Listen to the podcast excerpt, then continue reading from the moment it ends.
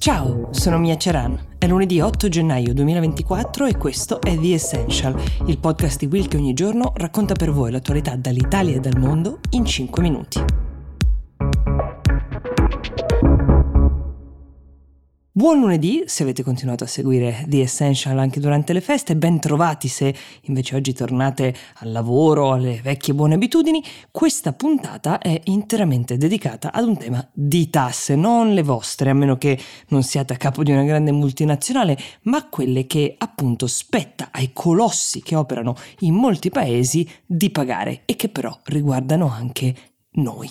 L'Unione Europea, in particolare Margrethe Vestager, che è una politica danese che è diventata commissario europeo per la concorrenza qualche anno fa, è impegnata da anni in una battaglia contro diverse multinazionali. Vi faccio dei nomi per capire di chi stiamo parlando: Amazon, McDonald's, Starbucks, solo per citarne alcune. Aziende che scelgono di mettere la loro sede legale in paesi che hanno una tassazione molto conveniente. Per citarne eh, i principali, Irlanda, Lussemburgo e Cipro principali ovviamente tra quelli dell'Unione, per poi però operare in tutti i paesi dell'Unione Europea con la certezza che le tasse che dovranno pagare saranno molto molto più basse dei paesi come nel nostro ad esempio, dove fanno i loro profitti, dove vanno i mercati più grandi. Questa battaglia si è combattuta su diversi piani, primariamente quello giudiziario. Il primo gennaio di quest'anno è entrato in vigore in tutta l'Unione Europea un accordo che possiamo definire più politico uh, che altro, ma figlio anche di diverse sentenze,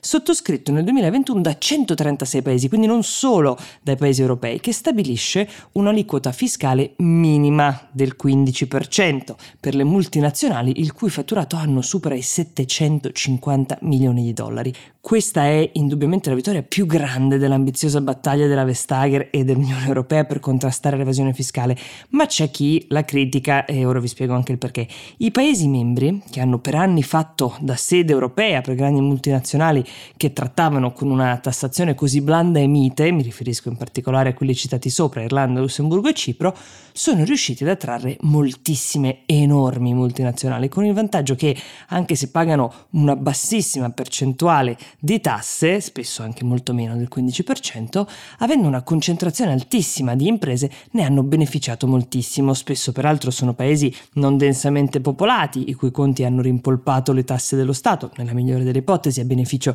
dei loro cittadini. Tutti gli altri paesi difficilmente avrebbero potuto competere e sembrare attraenti per le multinazionali in questione, eppure sono diventati i mercati in cui queste multinazionali operano e guadagnano. Ecco, d'ora in poi, almeno in teoria, se un'azienda opera in almeno uno dei 27 stati dell'Unione Europea, non potrà pagare meno del 15% di tasse, quindi si scegliesse pure il paese che preferisce, ma meno di quello non può corrispondere. E questo è un tentativo di livellare la questione fiscale, ma chi critica l'accordo sostiene che paesi come quelli che ho citato poco fa stiano già lavorando per trovare una scappatoia, che nello specifico potrebbe essere, ok, alzare la tassazione, ma offrire una serie di sgravi fiscali, incentivi, sussidi che compensino differenza differenza con quel che le aziende pagano oggi, pareggiando di fatto il conto e non perdendo l'azienda che ha scelto quel paese come sede. Ora, può sembrare una battaglia questa solo legata al fatto di tassare il profitto, tassare chi si è arricchito, con una logica che può sembrare anche un po' ideologica,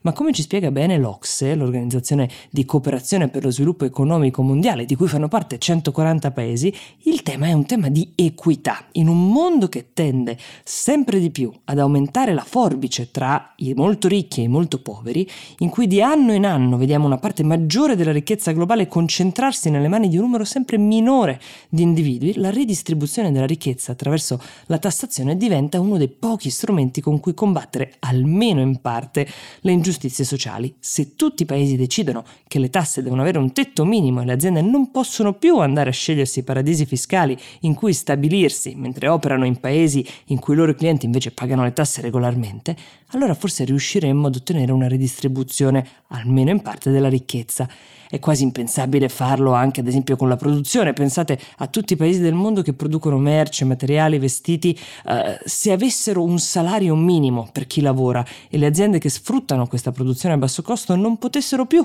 vendere quei prodotti nei mercati più ricchi, forse allora potremmo immaginare di creare uno standard minimo che migliori la vita delle persone. Quest'ultima ipotesi è ovviamente di davvero difficile realizzazione, implicherebbe ovviamente anche un aumento dei costi per noi che le cose le acquistiamo, ma sulla tassazione delle multinazionali un passo importante, magari imperfetto, ma importante, è stato fatto e l'Unione Europea è stata per una volta pioniera in questa battaglia.